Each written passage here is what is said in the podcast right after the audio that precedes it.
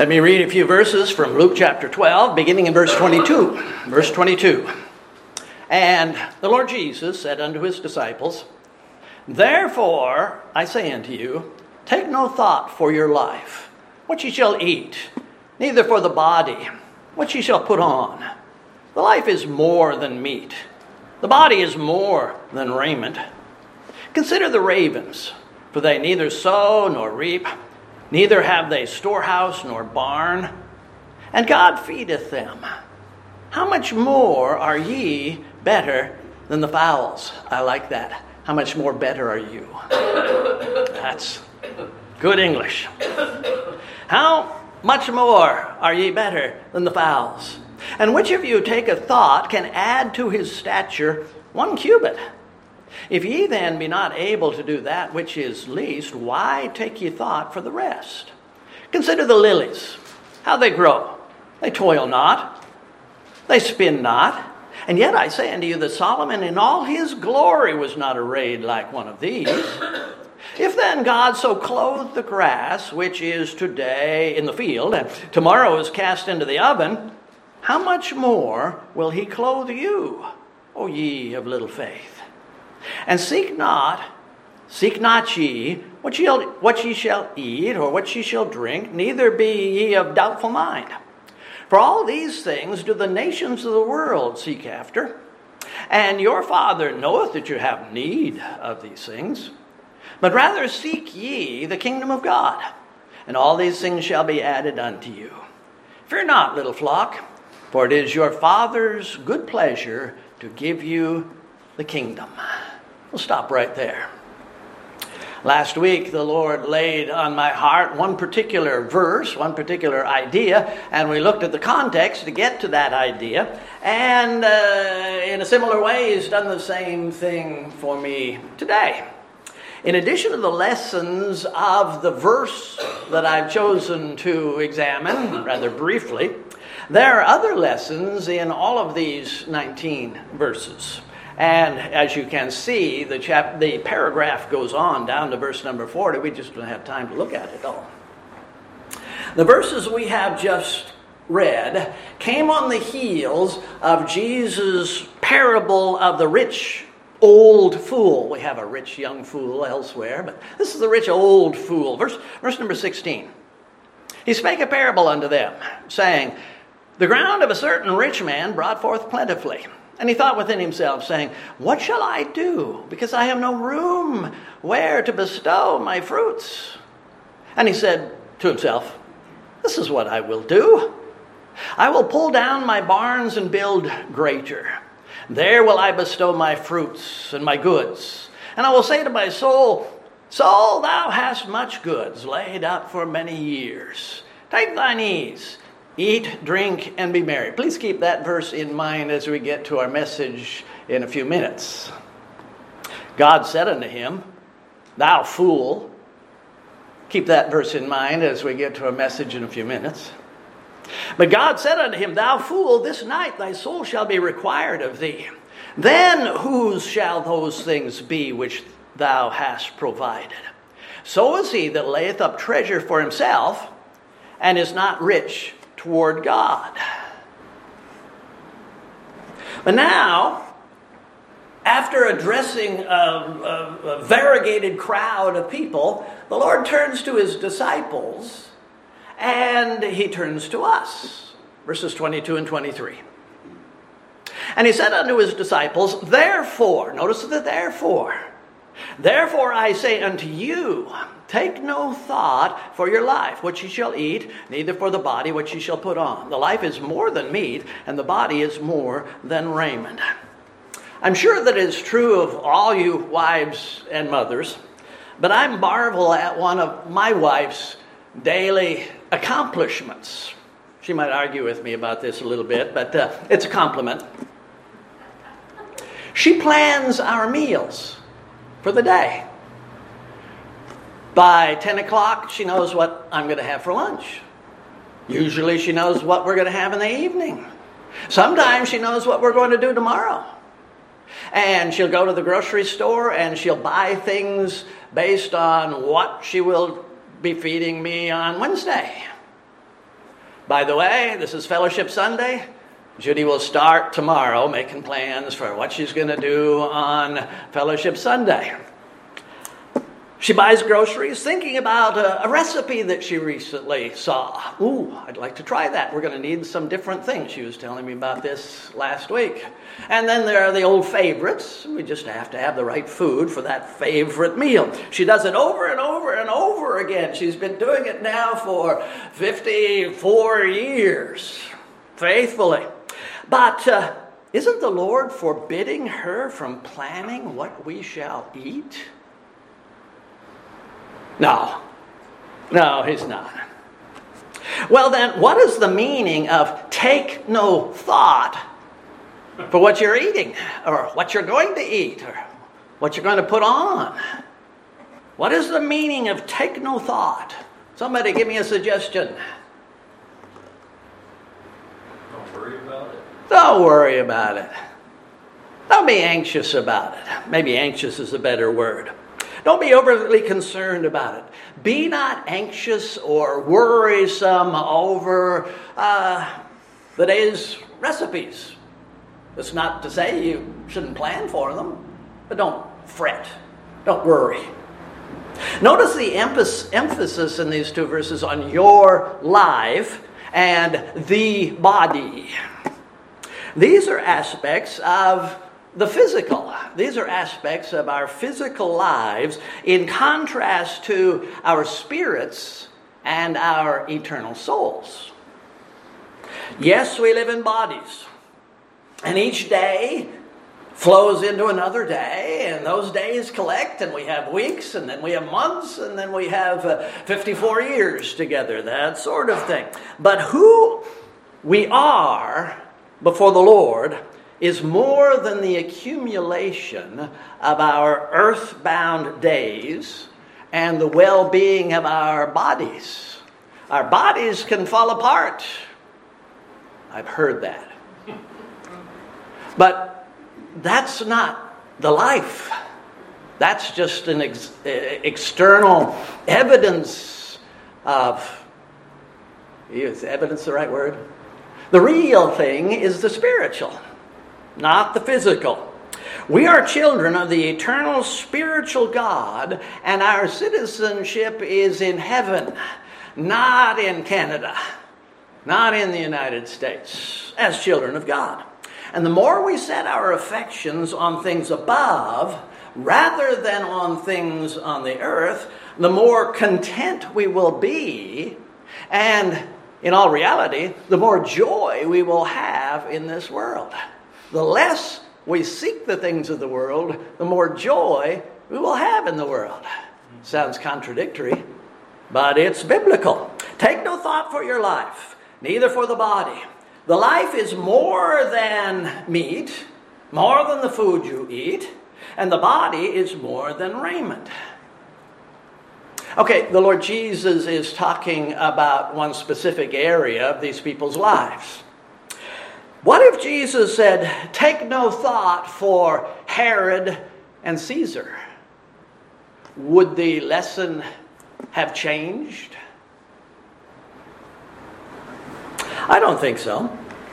It's not for the Christian to be anxious or worry about who's going to be the next president, how long he will be.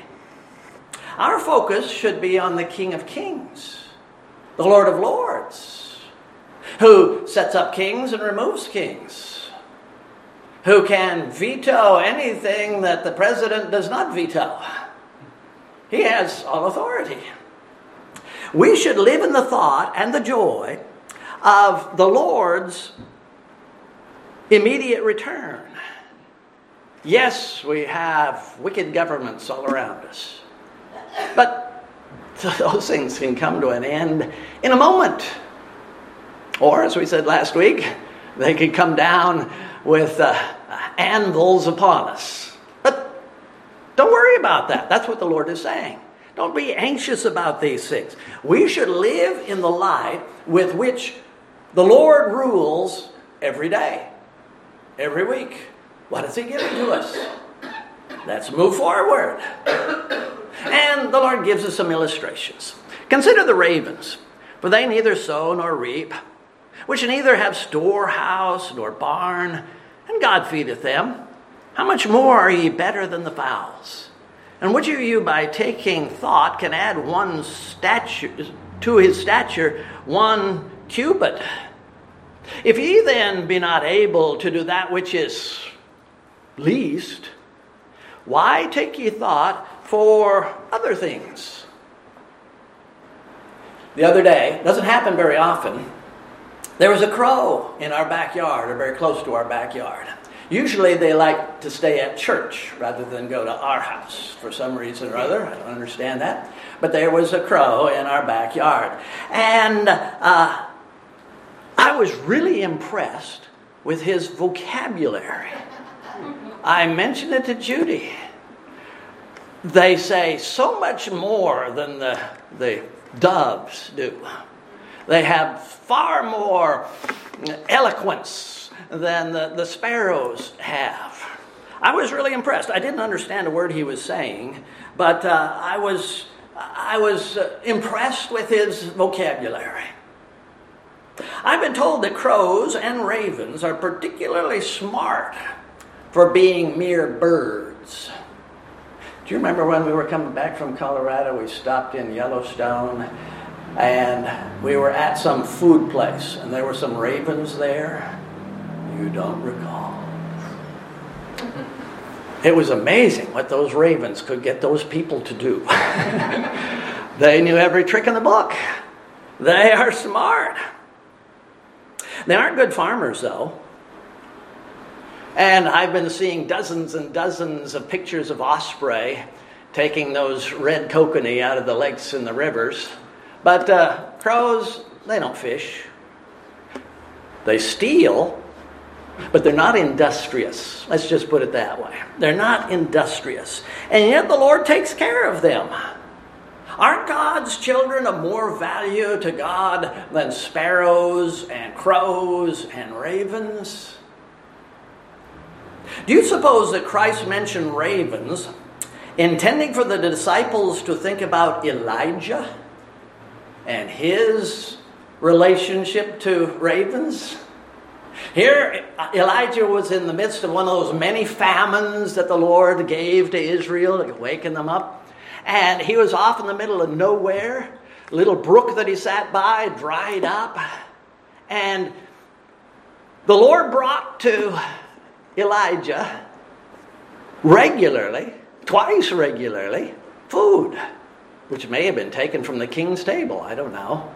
And the transportation system, ravens.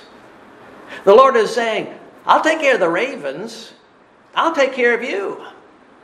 I'll take care of you the way the ravens at my command took care of Elijah. Was that in the back of the Lord's mind when he gave this uh, reference to ravens? We don't know. Can't answer that. But the point was, I don't think Elijah, at that day in his life, when he was still filled with faith in God, after the first few days, you know, I don't think he really got too concerned. What am I going to eat tonight?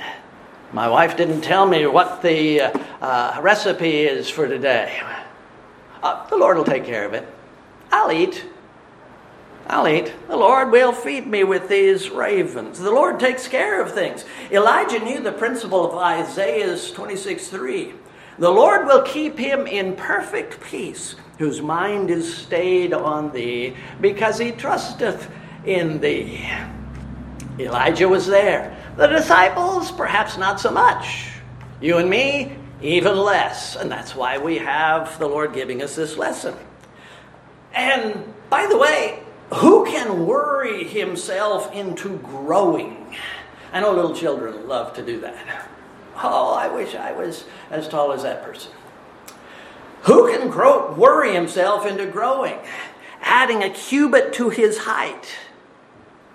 This is a rhetorical question, of course. No one can. I'll ask a question of my own. Why did the Lord refer to a cubit?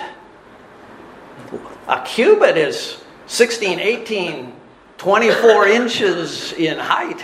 Uh, for a guy to grow a, a, a, foot and a half, that's, that's pretty miraculous. Not even Kenneth Copeland or, or Joel Osteen can think themselves into growing a, a cubit, 18 inches or even 18 millimeters. If you can't add to your height through anxiety, which is essentially unimportant, very important to some little children, but really it's not. What makes you think that worry is going to uh, contribute to more important things? Trust the Lord. We get to expect our worry to work on more important things because they are more important? No. Worry is the opposite of faith. And whatsoever is not of faith is sin. Verse 27 Consider the lilies, how they grow. They toil not, they spin not. And yet I say unto you that Solomon in all his glory was not arrayed like one of these. If then God be, if then God so clothed the grass, which is today in the field, and tomorrow is cast into the oven, how much more will he clothe you, O ye of little faith? And seek not what ye shall eat or what ye shall drink, neither be ye of doubtful mind. Lilies, not roses. Did you know that the Chinese began cultivating roses 500 years before Christ? Just a little bit of uh, research on the internet, I found out that in the Mid East, I don't know if it was particularly Israel, but uh, uh, the cultivation of roses became very, very popular prior to the time of Christ. So, why did the Lord speak of the beauty of the lily rather than the spectacular beauty of some fabulous rose?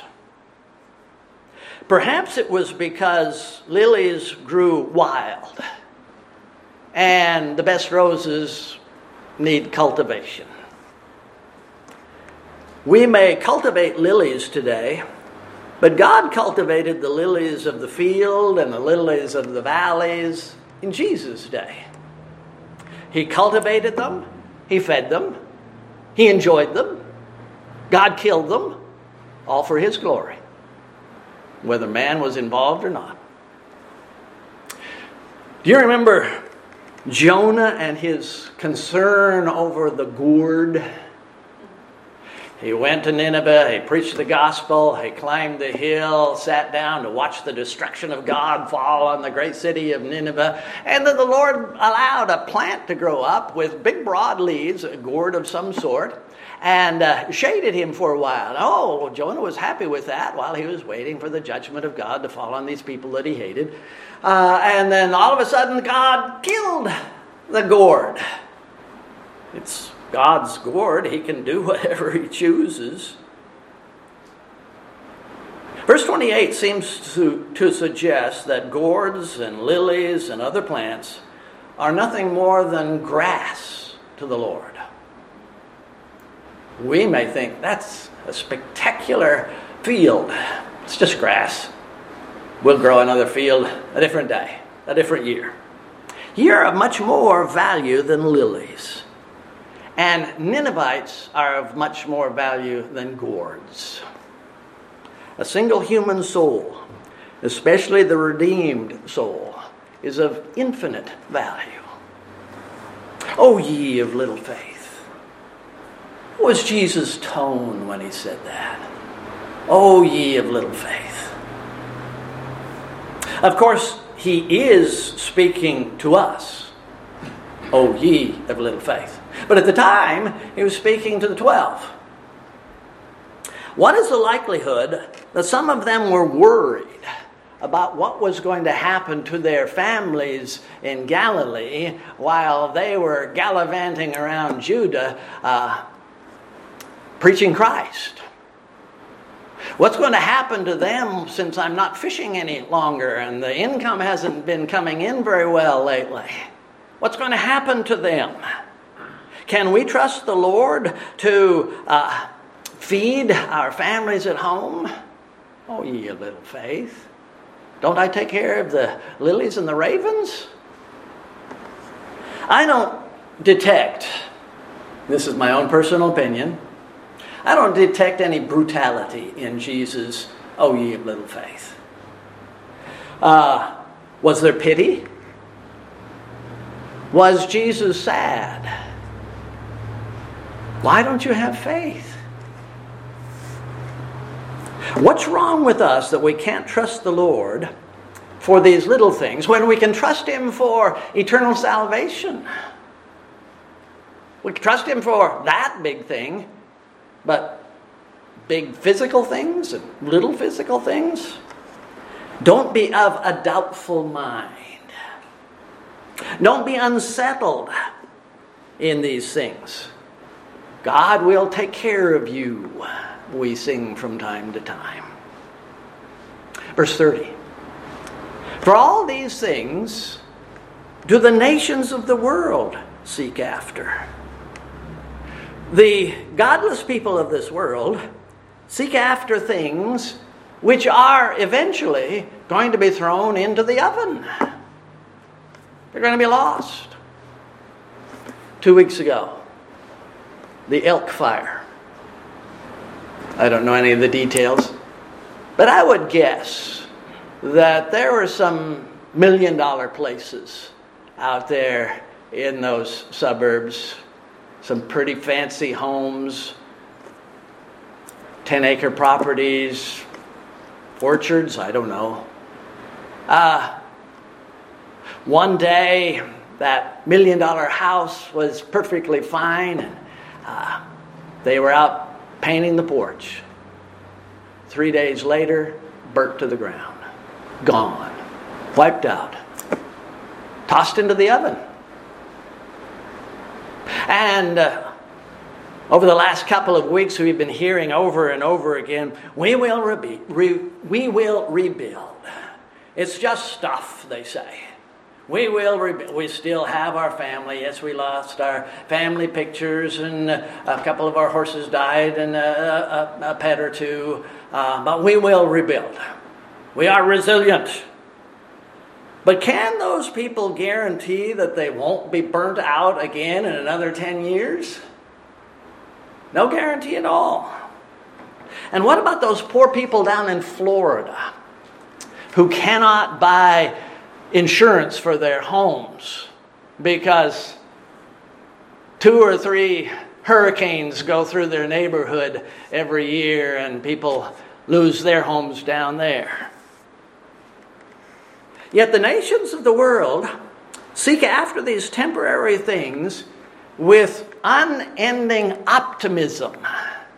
I'll use that same word, op- I, I won't use it, but I, remember the word optimism when we get to our message at uh, 11 o'clock. Unending optimism. Why? Because that's all they have. This is it. My million dollar home on 10 acres in the woods. That's all I have. The Lord is telling his disciples, You have such so much more than that. Don't worry about whether or not you have a, a meal planned for six o'clock tonight. Trust me, he says. You and I, as children of the eternal God, have a great deal of eternal blessings at hand and in promise. And every one of the Lord's promises will be fulfilled. You and I have a Father in heaven who not only knows about our needs, He cares about us, He loves us, and uh, He has the ability to take care of our needs. Verse 31. For all these things do the nations of the world seek after, but rather you seek after the kingdom of God and all such things, all these things, shall be added unto you. In three successive, successive verses, the Lord said, Seek, seek, seek. Christian, don't seek after the things of the world. Those are things that the lost world seeks after. Rather, you should seek the kingdom of God.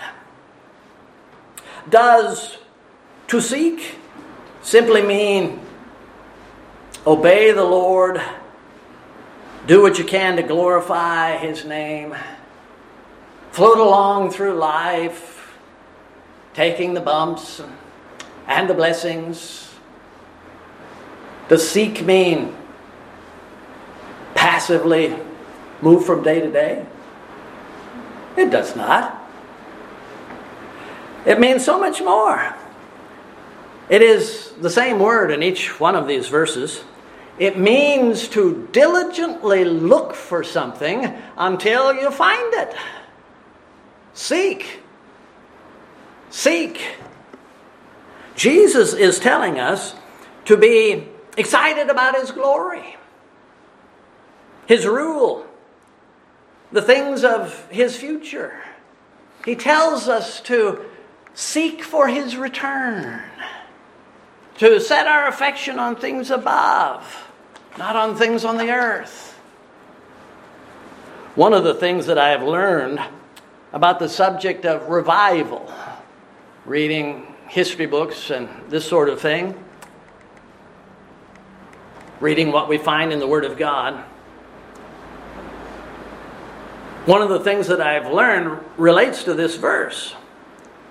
When God's people put the Lord first, when they strive for His glory, when they're seeking spiritual things such as the salvation of lost souls, when they yearn for the Lord's glory, when they give no thought to the world's persecution of them as they seek the Lord's glory, they find the Lord opening doors, including cupboard doors and pantry doors, uh, storehouse doors, barn doors.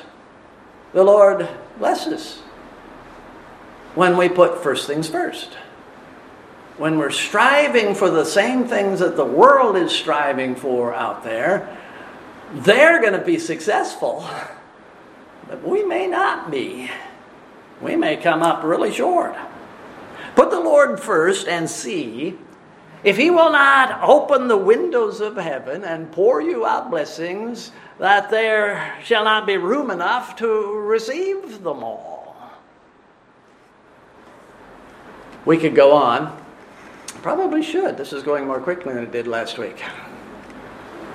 We could go on, we should go on, but I will quit with verse number 32. Fear not, little flock, for it is your Father's good pleasure to give you the kingdom. Fear not. Have you ever noticed how frequently the Lord is talking about one subject or using one illustration, and all of a sudden there's another illustration that's completely different. Uh, he does that sort of thing right here, just to keep us on our toes, I suppose. There's no reference to sheep or goats thus far in the Lord's message to the, the disciples. We have lilies, they grow in fields. I don't know what a group of lilies would be a cluster, a bouquet. And uh, we have ravens, uh, but no goats or sheep.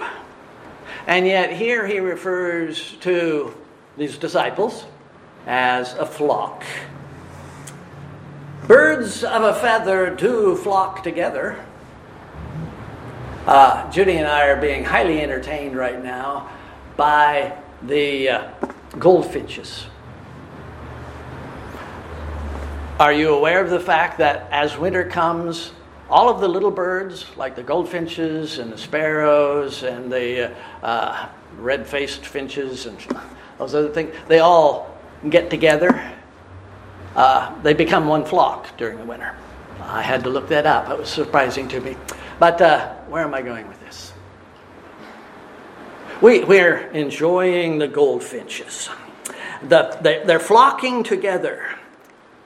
But do we have a flock of crows in the church parking lot? Would you call them a flock? Murder. It's a murder. Murder of crows. There are other, there are other words too. There is an unkindness of flocks. or uh, crows. They're a rave, if they're ravens, uh, a company.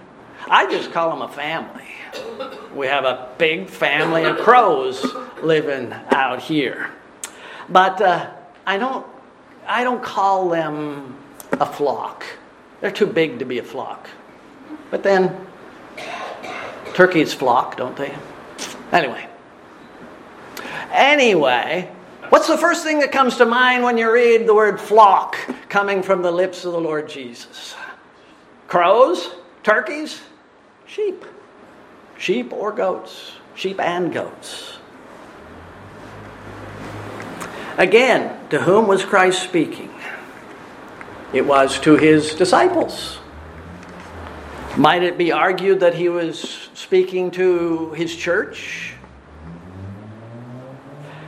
Can't we call our church one of the Lord's flocks?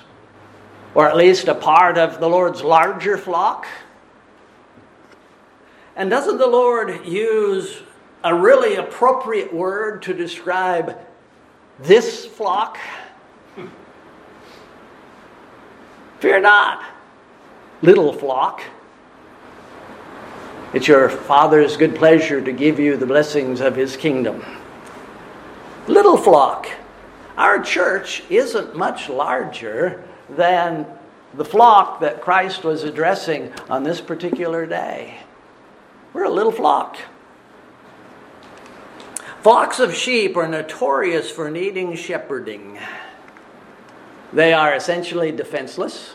They don't have fangs, they don't have claws.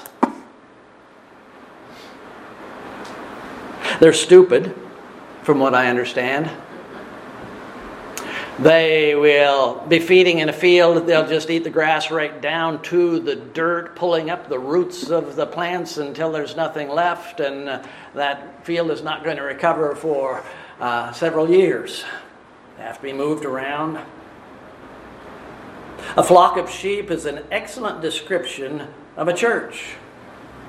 Fear not, little flock. Fear not what? Fear not whom? The Lord doesn't limit his exhortation except in a little way. Do we need to fear the economy? What if it falls apart? We trust the Lord to feed us. Should we fear the government?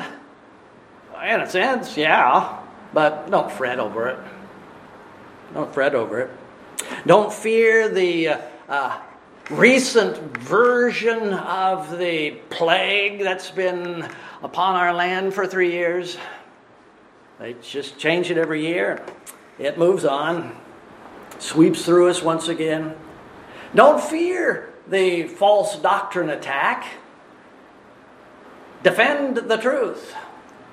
Don't fear the unbeliever, evangelize him. Matthew 10 28. Fear not them which kill the body, but are not able to kill the soul. Rather, fear him which is able to destroy both body and soul in hell. I'm not saying that we don't need to take precautions. I'm not saying shouldn't vote. I'm not saying uh, we shouldn't fill our pantry.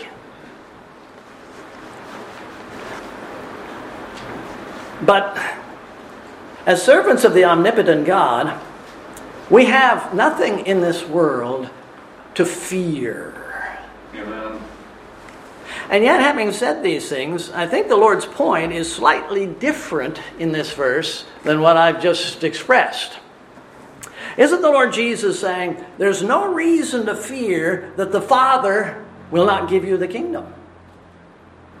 The blessings of the kingdom. What does the Lord mean?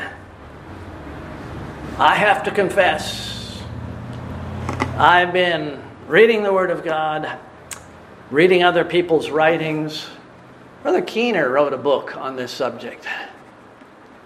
I can't tell you exactly what the kingdom of God is. I'll let somebody else do it. It's, it's too, too big and broad for this simple mind of mine. But I know it's big, and I know it's good. I know it belongs to the Lord. I know it involves His sovereignty, and the blessings that come out of His care of us, whatever it is, I'm not going to take thought about whatever it is. I'm going to trust the King of the kingdom to take care of me. I'm not worried about what I don't understand about Christ's kingdom. I'm absolutely sure that whatever it is will be wonderful because my Savior is wonderful. Yeah. In fact, if we could begin to grasp it, I think that at that point, our sanctified imaginations would fail. Even if we could say, it's this and this and this and this and this, when we finally receive that great blessing, we'll find out it's so much more that we've never considered before. Whatever it is, the Father will give it to us out of His grace and love. Promise of God is right there. Fear not, little flock. We don't have to go into battle to win it. We don't have to create a crusade in order to have it. We don't have to reach uh, uh, a hundred souls saved before we've earned uh, this blessing from the Lord. It will come of the good pleasure of the sovereign God. The point of all this thus far in this paragraph is don't sweat the small stuff. Don't be over anxious over non essentials, even temporary difficulties. Set your heart on serving the Lord and move forward, trusting Him for today. We'll let tomorrow be taken care of by the Lord tomorrow. Let's just move on.